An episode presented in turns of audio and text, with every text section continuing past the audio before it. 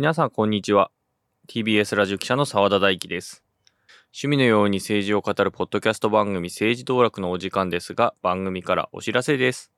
2023年11月11日に東京流通センターで行われる文学フリマ東京に政治道楽の番組本政治道楽人を、えー出品することになりました。場所は東京流通センターの第一展示場 K20 というところのブースで、えーラジオ道楽 by TBS ラジオということで TBS ラジオとして、えー出展ですね、えーブースを出しますと。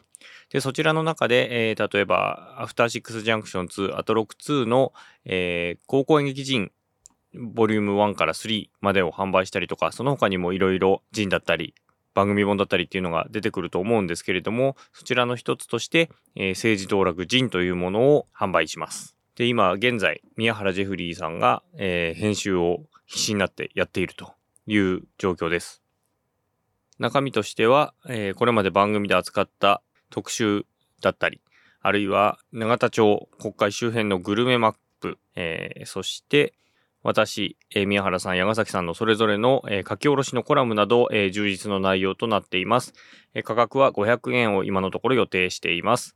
ぜひ、えー東京流通センターまで11月11日にお越しいただいて、えーお買い求めいただければと思っています。これは通販とかは、えーしない予定ですので、えーぜひこちらに来ていただくか、まあ、この後、えいくつかまたイベントがありますので、こちらのイベント等々でも、え販売はすることになると思いますけれども、まあ、一番早く、えお買い求めいただけるのはこの、え文学フリマ東京の場ですので、ぜひ、えこちらにお越しください。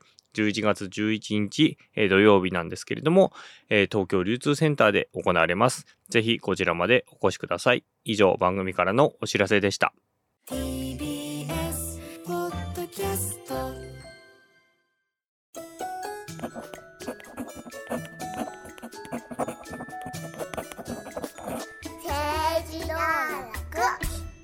皆さんこんにちは。ポッドキャスト番組政治道楽 TBS ラジオ記者の澤田大樹です。そしてこの番組を一緒に担当してくれるパートナーは選挙ライターの宮原ジェフリーです。よろしくお願いします。TBS ラジオプレゼンツ政治道楽は趣味について語るように政治を語っていこうというポッドキャスト番組です。毎週月曜日に毎回20分ぐらいの番組を配信しています。えー、今3本撮りの3本目なんですけど、はい。えー、2人の暴走を止める矢ヶ崎さんは今日もいませんということで、はい。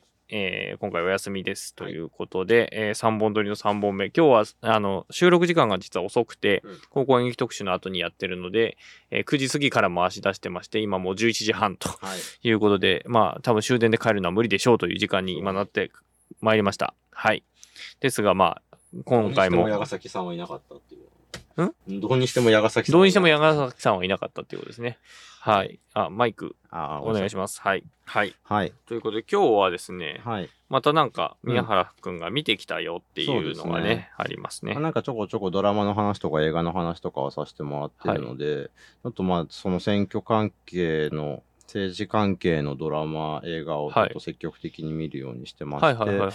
でそこで見てきたやつをちょろっと紹介する回にしようかなと思ってます。はい。であの、そうだ。それで言うとね、うんあの、えーフェンスを見てくださった方もいらっしゃるし、うん。あ、えーこの番組をきっかけにですね、はい。あとは、あの、離婚しようよ。うんもう、あの、これきっかけに本当にネットフリーで見,、うんうん見てくださって、あ、面白かったっていう方もいたり、あるいは、えーネットフリーで見た、えー離婚しようよのファンの方がここの感想にうん。行き着いてくれて、面白く聞いてくれたっていう人もいたみたいですごく嬉しいははははですね。あの、お互いがクロスオーバーしていくのがすごくいいかなっていうふうに思うので、今回もそれになるといいなと思うんですけど、はい。はい。えっ、と、映画を2本とうん。ドラマを2本紹介してる、ドラマは配信ドラマなので、はい。あの、まあ、おかげで見るんですけど、映画に関してはちょっとね、あの、まあ公開時期がね。うん。その後、どうやって見れるのかうん。はちょっとわからないので、各自ごめんなさい、調べていただくとして、えーまずはですね、最初映画、え1本目紹介したいのが、えーこれ読み方がちょっとね、ドラ中本編でも明らかにならなくて、1.4ビリオンうん。という映画です。うん14億ですよね。うんえー何かというと、えー現在参議院議員の浅尾慶一郎さんはいのドキュメンタリーへ映画、へへへえーいうのが公開されてまして、まあ、神奈川県の選手なので、神奈川県のジャックベティという、あの、まあ、老舗のですね、はい。あの、単館上映系の、あの、まあ、映画館までちょっと見に行ってきたんですけれども、はい。えーそれを、の話からいきたいと思います。えー何かっていうと、その、まあ、2022年の参議院議員選挙の、うんまあ、浅尾さんを追っかけた、えードキュメンタリーとういうんことうなんんうん。去年の参院選。はい。ですけども、はいでこの14億って何かっていうと、うんまあ浅尾さんは、あの、みんなの党という党で、えっ、と、まあ、解散の時の代表を代してたわけですすね。ね。はい。で、その時にみんなの党に残っていた14億円というお金を、はい。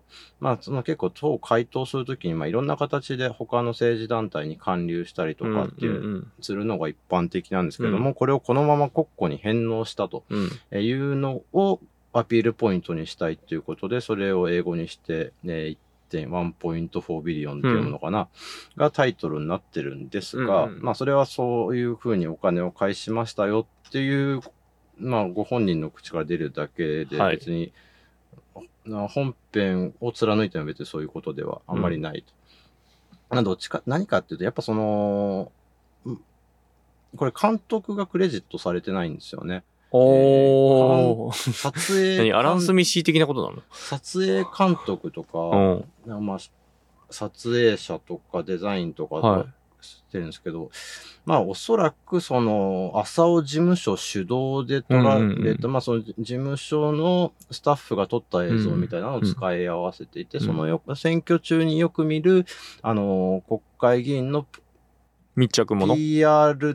動画あ、PR 動画。はいはいはい。をそのまま引き伸ばした感じはいはいはいはい。で、えー、まあ、多分比較されうるのが、えー、大島新監督のなぜ君は総理大臣になれないのかという、えー香川の、えーっと、小川淳也小川さん。淳也さんを追ったドキュメンタリーあると思うんですけども、まあ、を連想すると思う人もいると思うんですけども、あれみたいにあんまりちょっと人間性に迫ったうんりみたいなことは一切なくですね。作家性がないんだね。ないです。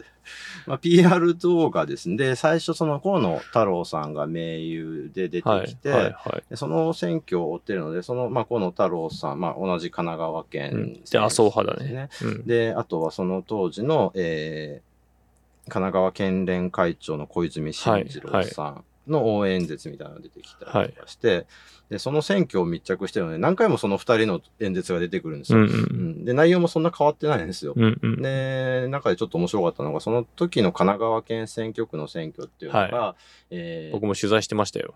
と4.5議席を。争うという選挙だったんですよね。そう。あのーみんなの党の、あ、みんなの党じゃない、日本維新の会の松田さんが、県知事、え市長選か。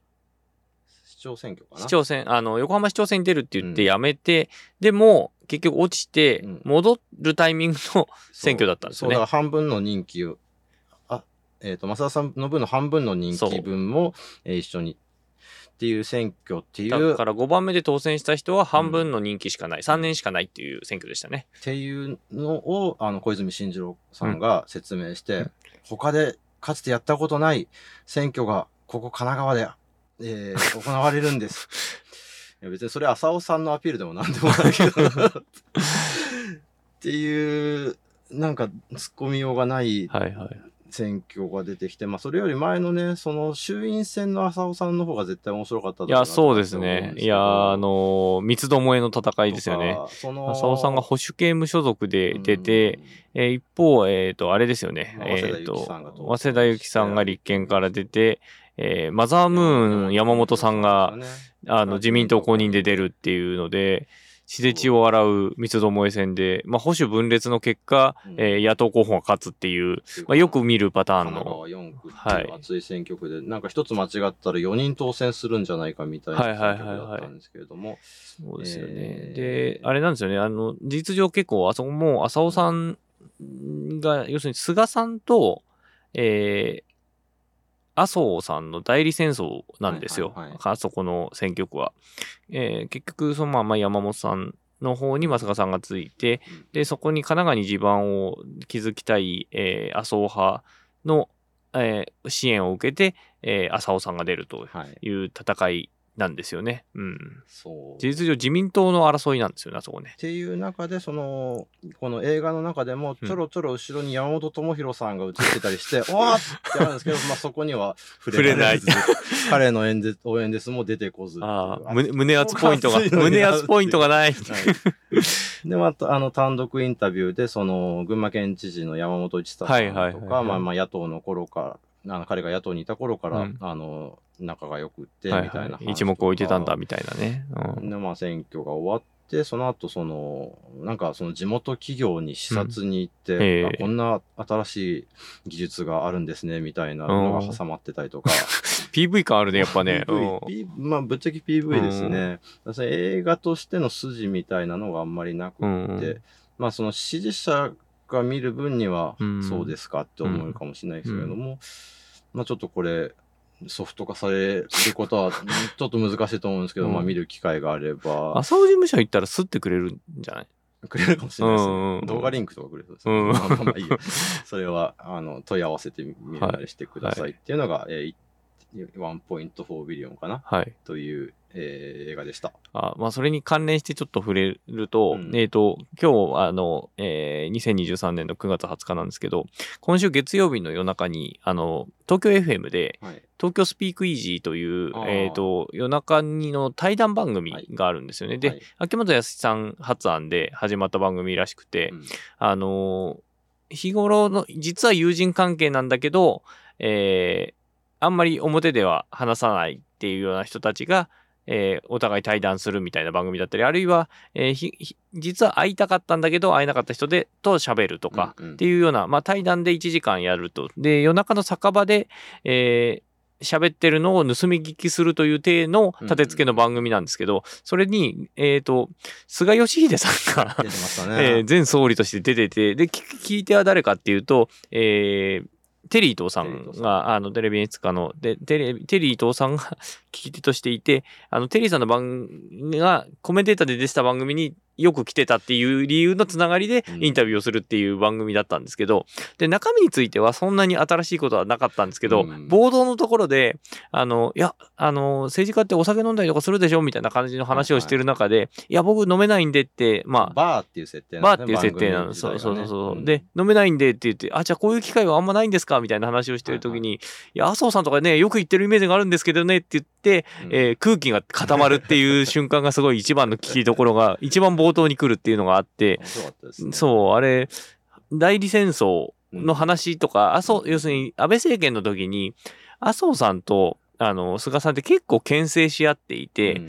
あの、官邸の中にいる、すあの、菅さんに対して、で、役所を牛耳って、牛耳ってというか抑えてた、うん。えー菅さんに対して、麻生さんはやっぱり安倍さん個人とのつながりがすごく強くて、はいはい。まあ、副総理もしてたっていうことで、ちょっとパワーバランス的にこう、あの、緊張関係があったっていうのは、うん。まあ僕取材してて、えーよよく聞いた話だし、まあ実際そうだったと思うんですね。で、例えば、あの、す麻生さんのところの、えー、と財務次官があのセクハラ問題で辞任するタイミングがああセクハラ報道が出たと。あのテレビ局の記者に対して、うん。まあ、セクハラ発言をしてたっていうことで、えーまあ、その、えー報道が出るんですけれどそのタイミングでその麻生さんは辞めさせる必要はないとはい。思ってたんだけど菅さんは早く辞めい1分でも早く辞めさせたいというところで結構意見がぶつかってっていう話があって、うん。まあ、そのそれ以降からやっぱりより麻生さんと菅さんの間に、まあ、隙間風が吹いてるっていうふうにされてうん。いたりとかっていう話とかを知ってると、うん。さっきの 浅尾さんの話もそうだし、えー今回の東京スピークイージーも普通に聞いてたら、うん、あんま面白くないなって思うんだけど、そういう突っ込みどころを持っていると、結構話として、その、どこで 結果的にこう、ピリつくところがあるのかとかっていうのはちょっと考えたりするしますよね。面白かったですね。ちょっと選曲の違いとか、二人の、うそうそうそう一曲を選ぶんですけども、とかああ、そう。二人の、まあ、ちょう、もう、もう多分聞けなくなるんで言っていいと思うんですけど、菅さんは、ああ、上野駅の話をして、まあ自分がいや飽きたから、いかに苦労して、えー上京したかっていう話とか、どうしてき、あの、秘書になったのかっていう話、これ、あの、総裁選出た時によくネタに、うんあご自身、あの、演説でもされてた話を、まあ聞いていくっていう。で、一方で、えテリーさんはキャロルをかけるっていう、んん。キャロルってご存知ですか？いや、知らない。いや、知らないな、つって。矢沢永吉さんの、あー、みたいな。すごい調子のいい、あの、テリーさんに対して、う絶対調子に乗らない、うん。あの、菅さんみたいな、調子に乗らないなりに、ちょっと相手のことを、まあ、もう、もんぱかって、ちょっとだけ乗る受け、受け、るっていうね。。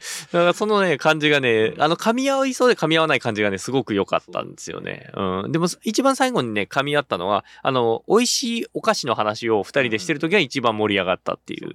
でこの和菓子屋のお菓子が美味しくて、つっていう話が、のところが、まあそんな、もう、もう聞けないんですけど、あ、ああいうの、なんか、この政治道楽聞いてから聞いてる、くれる方がいらっしゃったら、うん。すごく面白く聞けたんだとなって思うんですよ。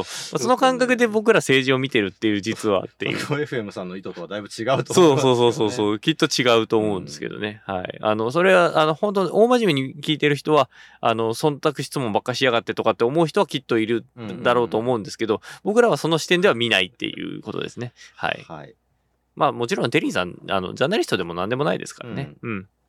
はい。ということすいません、脱線しましたが、。えっ、と、ワンポイントはい4ビリオンはいのお話でした。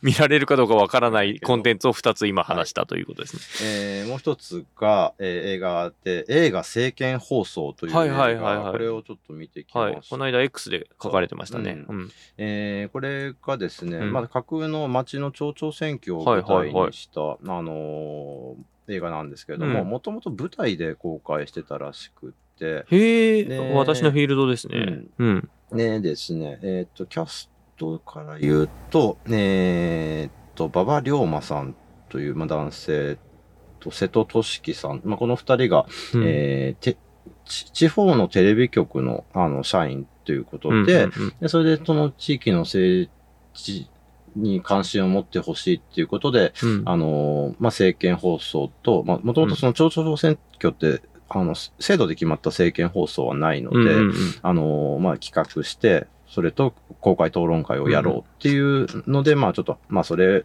そんなのどうなのっていうのを反対されつつ、まあ、組み立てていくうんっていうストーリーがあって、で、町長選挙の候補として、えーベテラン町議会議員の役で、えーダンカンさん。うん。うん。で、あとは、まあ、女性の、まあ、あの、バックに大物政治、えー衆議院議員がいる、えー国会議員がいるっていう設定の、えー藤田智子さん。はいはいはいはい。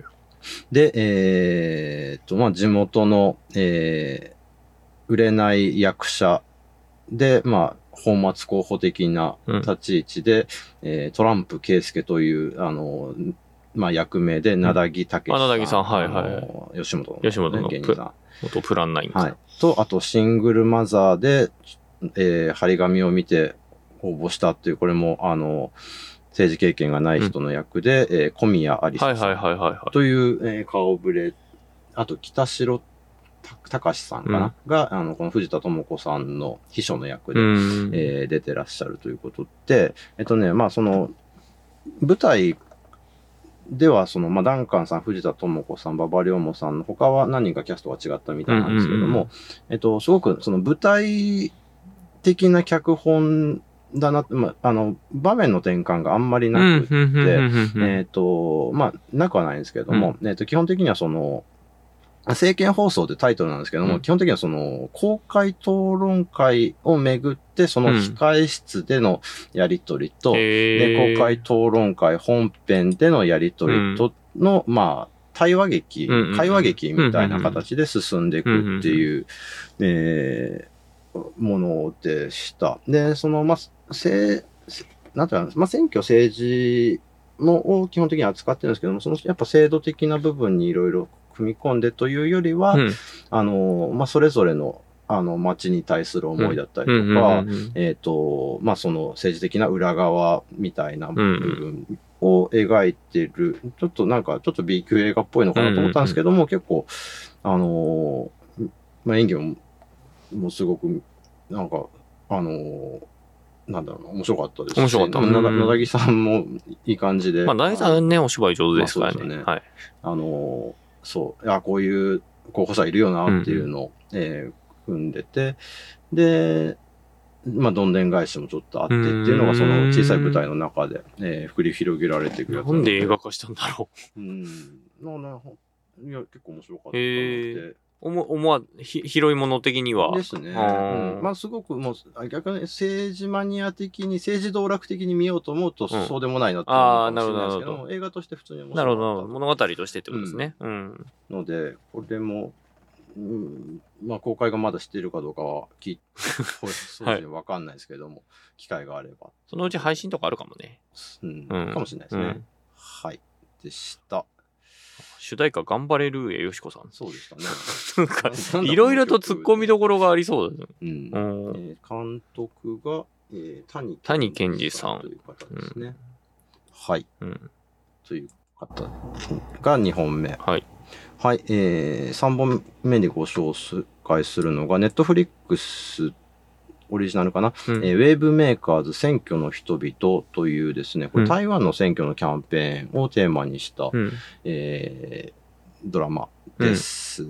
えーで、まあ、台湾の総統選挙ですね。うんうんうん来年あるんですけども。えーそれで、えーっと、主人公が、まあ、その、えー公正党という野党公正党が挑む側で、まあ、そちら、そっち側が舞台で、そこで党職員として働いている、えー広広報課の、広報担当の、ね、職員の女性、うん。えーちょっと前に、えー自分が選挙で立落ちてるんですけれども、その人は二世議員で、えー実はその、同性の恋人がいる女性でっていうような設定で、うん。で、まあ、それをめぐって、えっ、と、やっぱ、ススマートフォンで撮られた動画が切り取られて、えーそれがネガキャンに使われて落選してとかっていう、その現代的なその選挙活動みたいなのも描きつつ、うん。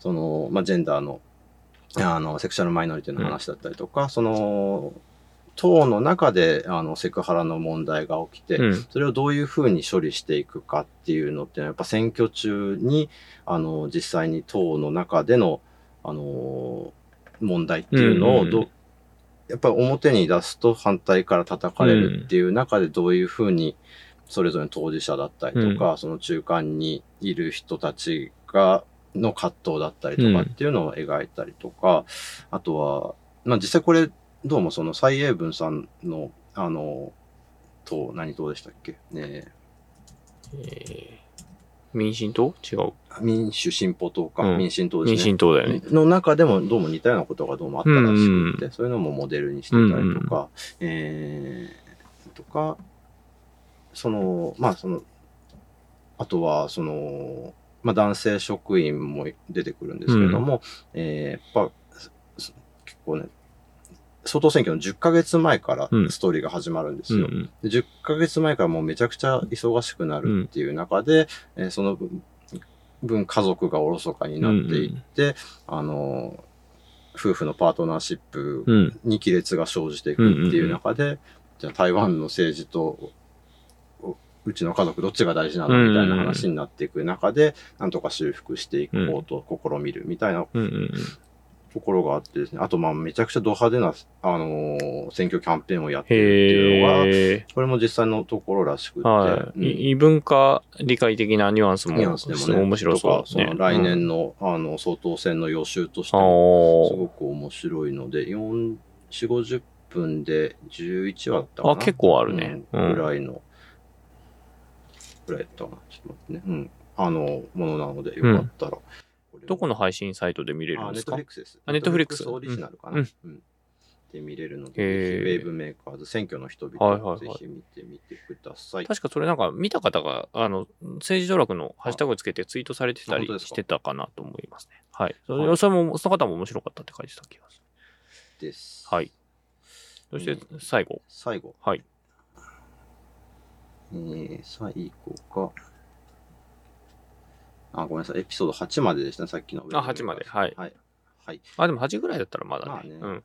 はい。もう一個が韓国のドラマ、クイーンメーカー。あさっきのがウェーブメーカーズで、うん今回がクイーンメーカー。あ、こっちかなツイートしてたの。まあまあでもどっちにしろ。はい。これがい今回一番の推しでしてあ推しおはいはいうんめちゃくちゃ面白かったですね。韓国ドラマのなんか、で、たまに描かれるドロドロの、あのなんだろうな、政治闘争みたいなのが、えー描かれていて、えっと、舞台となっているのが、その韓国、んえー北京、あ、北京じゃない、ソウルの、うん。あのを牛耳ってるその、財閥んで、えーまあ、いわゆるフィクサー的なことをしている女性が主人公なんですね。うんうんうん。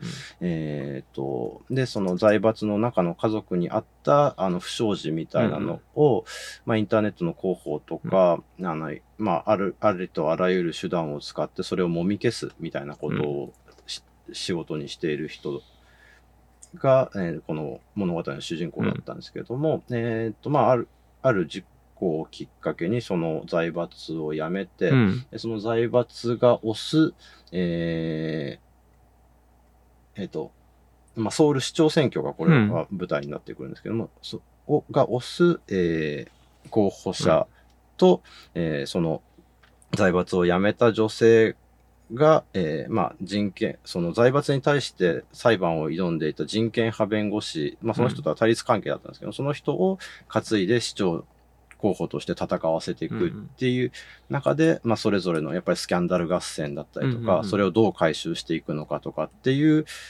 のが、えー見見どころが多い、えーめちゃくちゃスリリングな、うんうんえードラマだったんで、これも良ければ、えー見ていただけたらなと思います。それもネットフリネットフリックスですね。ー。何はい話ぐらいですか？これはエピソード11まで。?11 まで。1時間ちょっとずつぐらいあるのかな。うんうん。韓国のちょっと長かったりするも長いのね。うん。そっかそっか。あさっきのちなみにあの、えっ、と、ウェブメーカーの方、はいあの、ご覧になった方が、はいあの、政治上落好きはきっと好きだと。うん。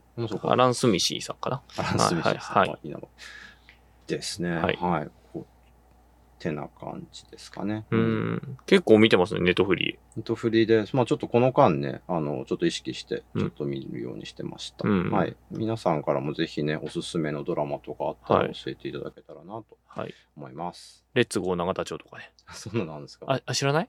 知らない。昔日テレでね、うんやってた、えー政治ドラマで、小泉、えーブームの時に、うんえー作られた、明らかにその小泉さんとか、田中真紀子さんとかをモデルにした、うんえー人が出てくる政治ドラマで田中真紀子さん役は、楊貴美子さんかなんかがやってた気がするな。室井茂さんかな？そうでした。うん楊貴美子さんじゃなくて室井茂さんだ。がやられてたんですね。はい。で、もともとは、うん。えっ、と、氷電のトラクターっていう、えっ、と、ビッグコミック系でやってた漫画を一応ベースにしてるんですけど、うん。レッツゴー永田町っていうタイトルで、えー日テレ、多分日テレだったと思いますけど、うん。うんドラマ化してたっていう、すげえざっくりとした政治ドラマ。へえ、なんか、なんか、で見れんのかなたあネットフリとかあんのかね？ちょっと、まあちょっと別にそれ、それ言いたかっただけなんで、どっかでとは言ってないですよおすすめとは言ってないです。あの、2001年ですね。はいえコンテンツ化されてー、んすかこれ？石橋貴明さんとかがでした。あ、そうそうそうそう。一応 DVD 化してるっぽいけど、化してんのか？してんのか？オリジナルサウンドトラックしか出てこないぞ。これだけ聞いてもな。うん。はい。まあ、評伝のトラクターをちょっと、じゃあ、は見れるだろうから、漫画だろうから。はいはい。はい。そうなんですよ。そうそう、 DA PUMP がね、そう曲やってたんですね。m.c.A・T さんの曲でね。はい。はい。覚えてない見てないと思うな多分ね、受験生の頃だと思うよ。あ2001年だから。そう僕ら受験生だからね、本当は見てちゃいけない ドラマだった気がするけど、なんとなくね、横目に見てたんだよね。うんだからやっぱその頃から政治好きだったんだな。ね今思うとね。っていう。はいということで、ありがとうございます。まあこれ、これ完全コメディです。はい。うんはい。ということで、ではい。じゃあ、お知らせはいいですか？お知らせはこれもいつ出るかわかんないので大丈夫です。はい。はい。ということで、TBS ラジオプレゼンツ政治道楽では、えー皆さんの感想をお待ちしております。えーつえー旧えー、ツイッター X では、えーハッシュタグカタカナで政治道楽でつぶやいてみてください。えーまた、あの、こんな今日のね、紹介した作品見たよっていう、その感想とかもぜひ、えー書いてみてください。みんな、あ、見てたんだって思えば、シェアもしやすいのでね。ねはい。あとはもう、えーメールお待ちしております。この間結構すごいメールが来たんで、それ、その話はどっかでしようっていう話はこの間、はい打ち合わせで出ましたけども、えーあの、いただいたメールをきっかけに、うんあの、その話題調べて、うんえー話したりってことはあるので、はいぜひ疑問に思ったこととか送ってみてくださいお。願いします。はい。sd-tbsradio アットマーク tbs.co.jp sd-tbs ラジオアットマーク tbs.co.jp です。あと、YouTube チャンネルでお聞きいただいている方、あの、ぜひこれを機にチャンネル登録といいねボタンぜひお願いします。ということで、政治道楽2人でお送りしましたが、い、かがでしたでしょうか？どうでしょうか？うん。やっぱ、うん寂しいですね。寂しいね。うん。反応が欲しいです。はいはい。あの、結構素朴なツッコミがうん意外と我々がね、止まっちゃったりとかいうのもあって、うんでもそこで意外とね、気づかなかったとかっていうことに気づくこともあるので、はい次回はいてくれるといいな。はい。はい。ということで、政治当落今回はこの辺で、ここまでのお相手は TBS ラジオ記者の澤田大樹と、選挙ライターの宮原ジェフリーでした。それではまた来週